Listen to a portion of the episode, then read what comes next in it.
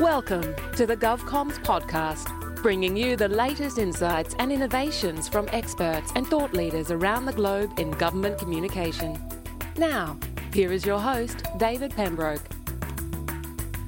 Hello, ladies and gentlemen, and welcome once again to GovComs, the podcast that examines the practice of content communication in government and the public sector. My name's David Pembroke, and thank you once again for joining me. And thanks once again to the feedback that we've been receiving recently about the program and how much people enjoy it.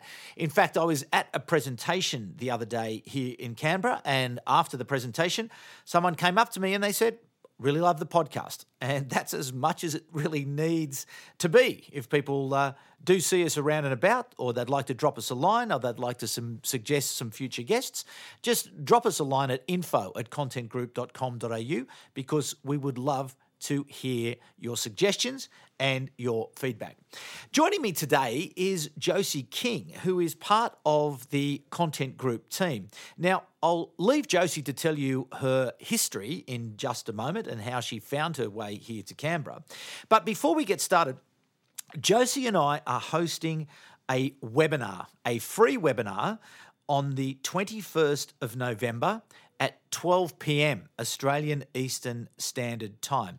And what it's about is getting your content right for 2019. The steps that we feel that you need to take to make sure that you future proof your content for 2019. So that is going to be a fascinating conversation where we go through the steps that we will we would go through at content group to make sure that uh, your content is relevant your content is powerful your, your content is uh, impactful um, so as that you are making a difference with the effort and energy that you are putting into your content creation efforts which are now standard practice in most government and public sector organisations so that's the free webinar 21st of november at 12 p.m getting your content right for 2019, and that's brought to you with our partners at the Mandarin.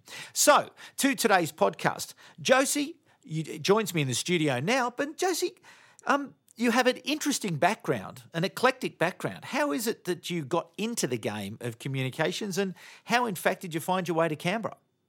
That's a really good question. So, um, I started my career about nine, almost 10 years ago, and I started at a social media company or what was then known as word of mouth marketing.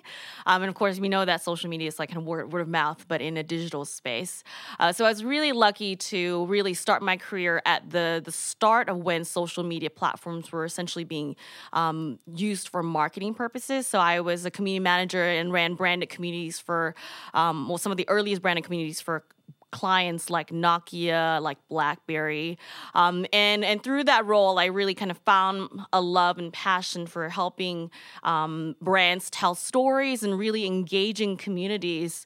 Um, since then, you know, I've worked at creative agencies. My last agency was uh, Bartle Bogle Hegarty, which is uh, basically a creative agency based out in the UK, and I spent the last ten years essentially working in uh, Singapore, across Southeast Asia, um, some global accounts. And I found my way to Canberra because my husband's Australian. So um, I thought, what better way to kind of move away from busy city life and come into a really beautiful space as Canberra. Um, and of course, Content Group was the agency I needed to, I sought after because you guys are playing in the space that I'm really passionate about.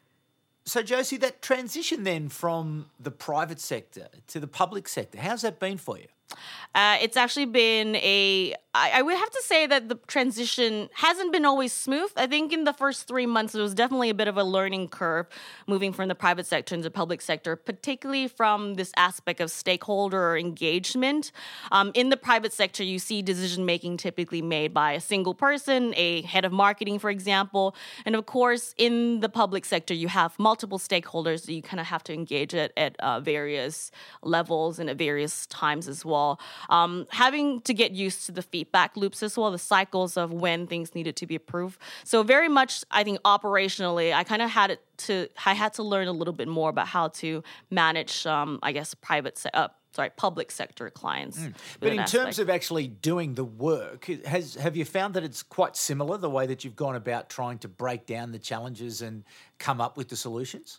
I, I think my experience in Southeast Asia has really come in handy with regards to, say, content creation. You do find the same level of risk aversion in creating content um, with Southeast Asian clients as you do with uh, government sector clients.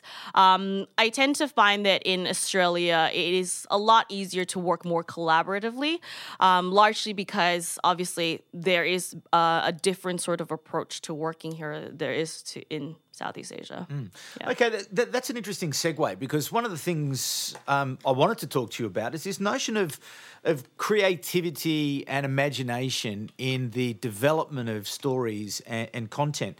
You developed a, a presentation which um, has garnered quite a bit of attention here in Canberra. People have not only come up and spoken to you after you made the presentation at the conference, but then subsequently there have been presentations to other organisations who are who are really interested in trying to understand where is that line and how can they bring uh, emotion and engagement and uh, imagination and creativity into their storytelling into an environment that perhaps may be seen as traditionally risk averse and not wanting to to get too far into that storytelling emotional engagement um, uh, uh approach so so maybe um, Maybe just go back to, I suppose, if to the beginning of the idea that you had around that presentation. What what was it, and what why did you think it was important? So, um, based recently, I gave a presentation um, on social media and where I saw the future of social media for uh, the public sector. And the topic that I spoke about was entertainment and how I saw the future of social media being within the space of entertainment because entertainment essentially provides an avenue to cut through this very rational, very logical space that the government and public service announcements are typically play in. Um, so, I, the main reasons why I wanted to talk about entertainment was that entertainment, of course, is one of the most traditional forms of storytelling. It's kind of the television that you watch, it's the films that you kind of um, that you fantasize around. Um, and what I thought was a really interesting way to take cues from how Hollywood are, essentially are captivating audiences. So essentially apply that similar thinking into the way we want to captivate, we want to create awareness, we want to create race salience for specific messages in government. Mm. So uh, break that down. How how can you do that? And I think there are probably quite a few examples already of where governments have used entertainment or government entities have used entertainment uh, in order to tell a story. You know, for example, the police forces around Australia uh, and around the world, you know, of, you know, particularly around Facebook communities, they're they're very entertaining.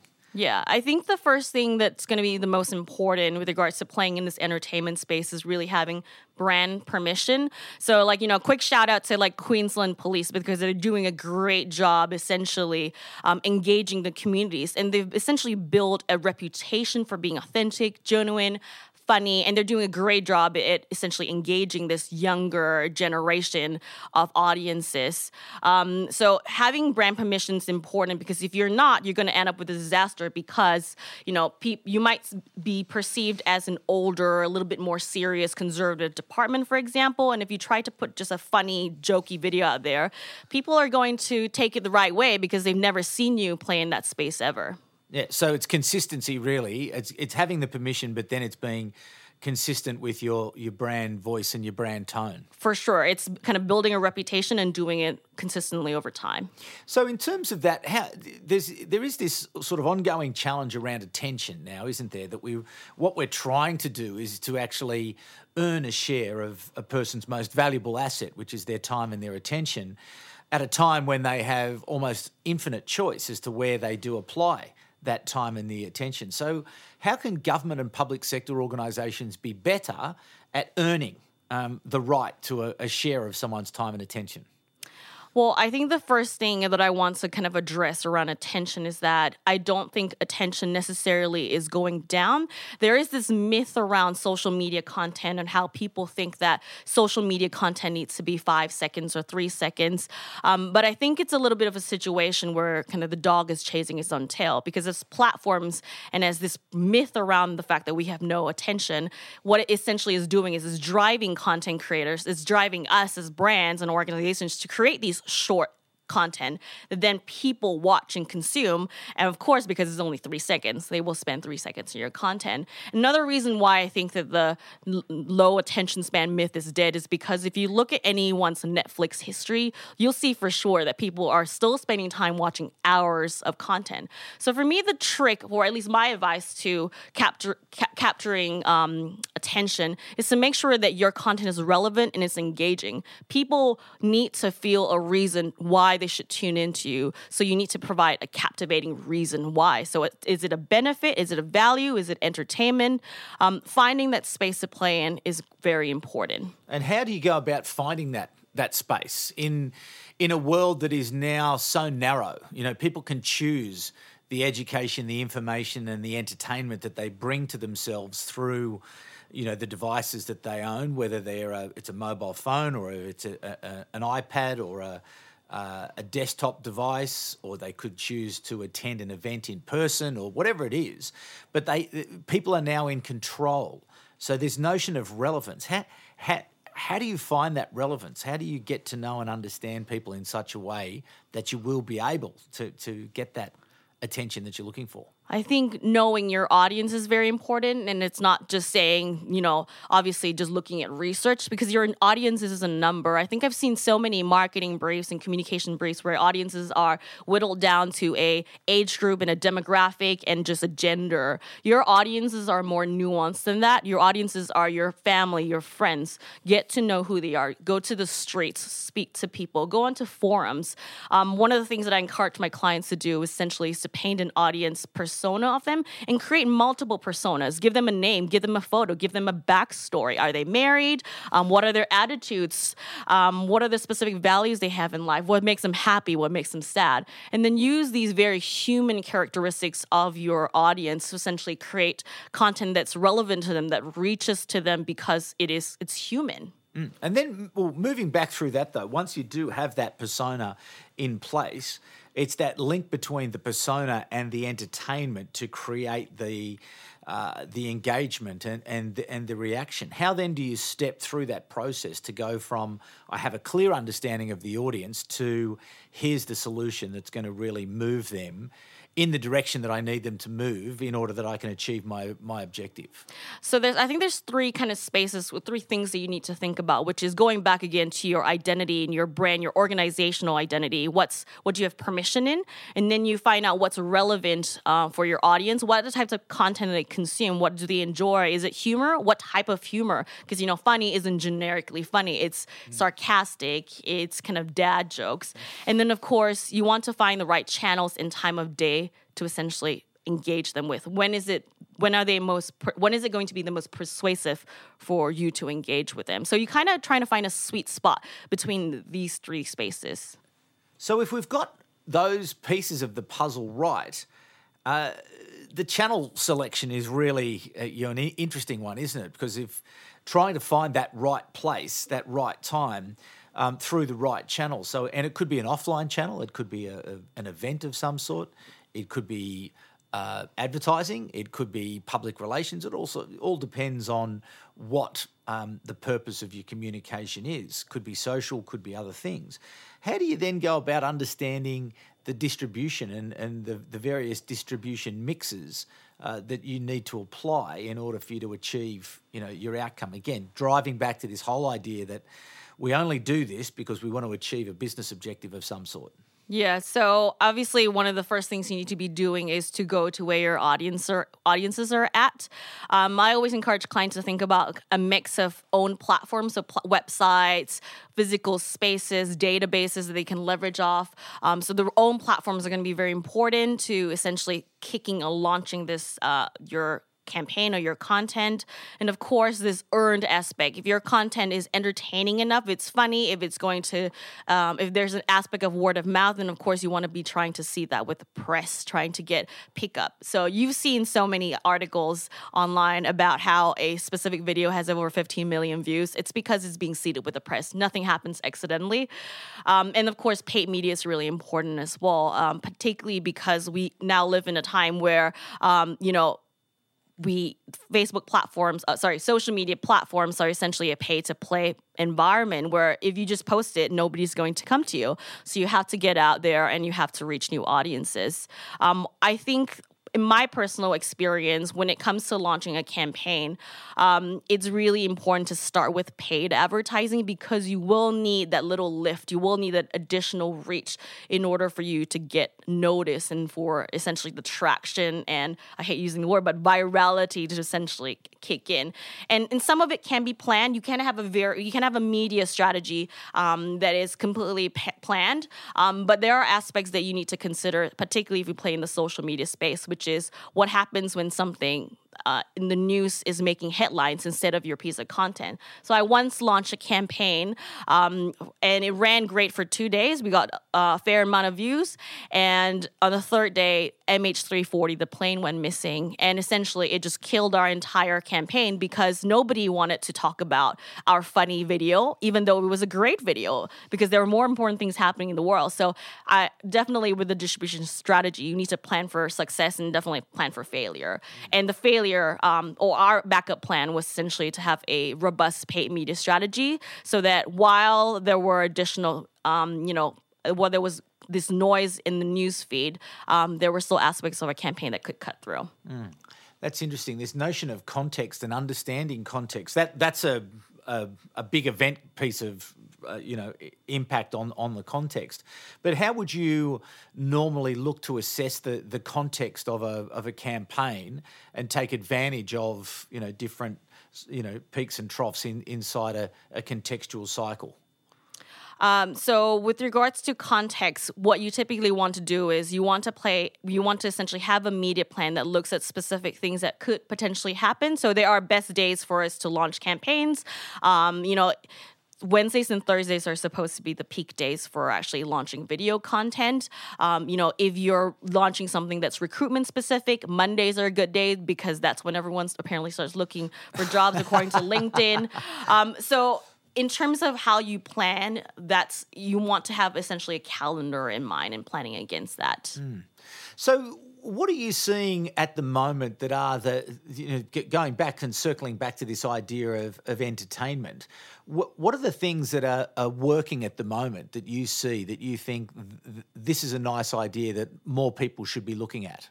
Uh, so I think a great uh, piece of content that I've seen recently essentially is the campaign that the New Zealand Water Safety Commission essentially launched, and it was called this. It's called the Swim Reaper, and what I understand of this brief is that this is a brief specifically targeted to males, young males in New Zealand during summer times because uh, there is this culture of uh, drinking and then going to the beach or doing kind of sea related activities, water related activities, which is resulting in injuries and occasionally death. Um, what the New Zealand Water Commission essentially did was they took a really tongue in cheek approach um, to at, at this uh, you know shocking statistic um, and they created a character called the swim reaper. And the swim reaper is of course a play on the word the grim reaper. Um, and they, they, created this character this persona um, an instagram page for it a couple of youtube videos um, that basically brought to life this uh, Grim Reaper that essentially loitered around beaches and water holes um, out to essentially get live. So it's very humorous. It's a lot of kind of black humor. And I think that uh, I believe the Instagram account has amassed over half a million fans um, and it's gotten kind of global attention. And it for me, it said one thing of the organization that they were unafraid um, of using humor. They were unafraid of being relevant and reaching out to their audiences. It would be very easy to hear a campaign of hear of a campaign like that and think, oh, that's too morbid. No one's going to go with it. But they understood their audience. They understood that you know 22 year old kind of Kiwi males kind of really enjoy poking fun at things. They are sarcastic, they have a sense of humor, and they weren't afraid to show it. Yeah. Um, and I thought it was a really successful campaign from them. They didn't have to plaster their, um, you know, their logo everywhere, but the message really cut through in a humorous way. Mm. So if you're trying to build that confidence where senior executives will back back an idea, what are some of the things that you do to to try to upsell and, and, and build confidence and help people to understand that by taking risks, they can make uh, headway? I think, firstly, um, an element of evidence is going to be quite important. So look at case studies of what has worked. You know, not just within your um, country, but look outside. Look at kind of global case studies. The Singapore government does some really interesting work around emotional entertainment content as well. So look at see what's out there and see what works. Look, show results for it. Um, the other thing that I would cons- think about as well is to bring the um, kind of senior executives along on the creative process so they understand the value of this. And of course also starting small. That's you can always start small. You don't necessarily need a five million dollar budget for a you know for a big campaign. Hmm. so what were some of the things that the, the singapore government did in this space that, that impressed you?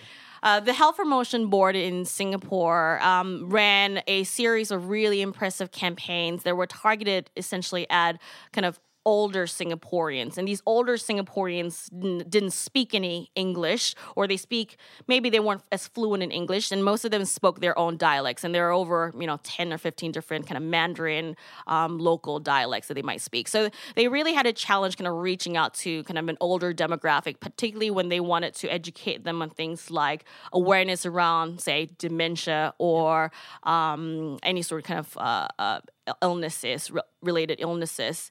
Um, so what they did was they knew one thing about their audience. They knew their audience loved watching television, particularly soap operas. So what they essentially did was they build a series of campaigns or using a soap opera kind of style of entertainment to educate these older seniors. And it really worked. It struck a chord with them because, again, it was speaking to the style that they were used to and familiar with. Yeah, right. Okay.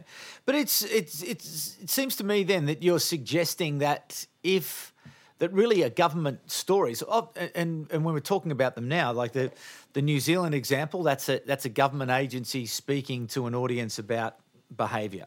Um, Singapore, again, different cohort, but same sort of thing. But both times using entertainment um, to to tell a story. So, are you suggesting that this is the path forward for government communication? That it must enter into this space and move away from the more, you know, st- statistical, rational focus to a more entertainment focused.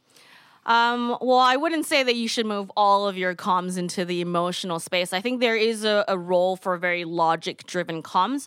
I think what I think is uh, where I see the opportunity is really playing with a mix of both. So there is a space, there will always be a space for posters that just give you kind of three tips, but there's also a space of telling a, a more emotional story, of connecting with your audience, of building your brand and, um, and, and yeah, connecting with your audience in that specific space. Now, these are skills not necessarily uh, not strong skills in government communication agencies. So, uh, government agencies and departments. So, how then should they go about acquiring these particular skills so as that they can tell these types of stories? Definitely bring the outside in. And what I mean for this is not, you know, not literally, but obviously having people of different perspectives um, engage with you, collaborate with you.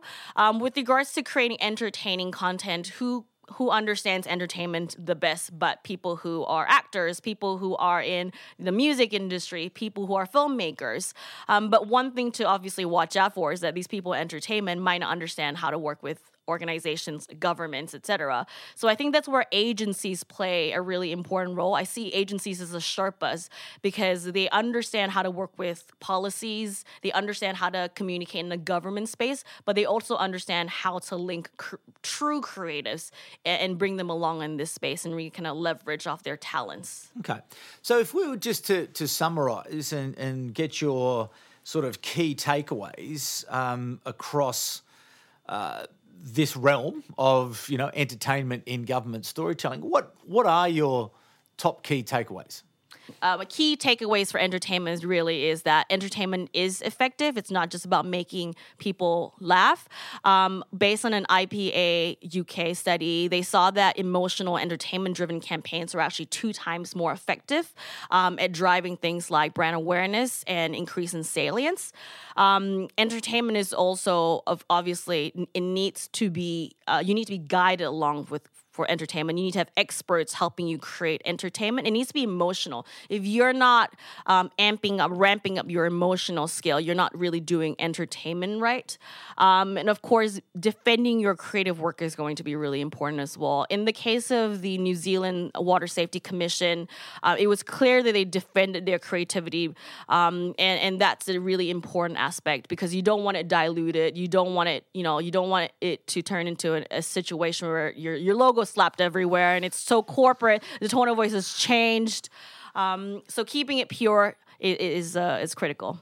So, Josie, thank you so much. Those key takeaways really summed it up really well. And what I like, as I often like in content that I consume, it's it's the stories, it's the case studies, and two great examples there of government agencies being brave but being relevant to their audience. The first one there, the Singapore Health Agency, where they created soap opera to communicate to older audiences because they knew that that's where they would be. They would know that that's where they're paying attention.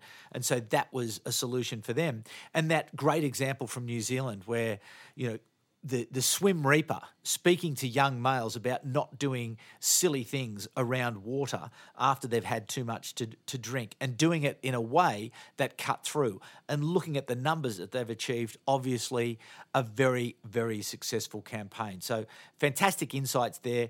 Great experience from josie and you can just see why she brings such great value to content groups clients. Now just a further reminder that josie and i will be hosting a free webinar on the 20 21st of November at 12 p.m. Australian Eastern Standard Time. And what it's all about is getting your content right for 2019. Getting your content right for 2019 and the steps that you need to make sure you take in order to future proof your content for success or indeed give your content its best chance of success. So we'll have some clear and actionable advice that we'll be able to give to you. So, on that webinar, again, 21st of November, 12 p.m., getting your content right for 2019. So, once again, a big thank you to Josie Khng to coming in to GovComs today, and to you, the audience, for coming back once again to listen to us. So, thank you very much. But for the moment, it's bye for now. You've been listening to the GovComs podcast. If you enjoyed this episode, be sure to rate and subscribe to stay up to date with our latest episodes.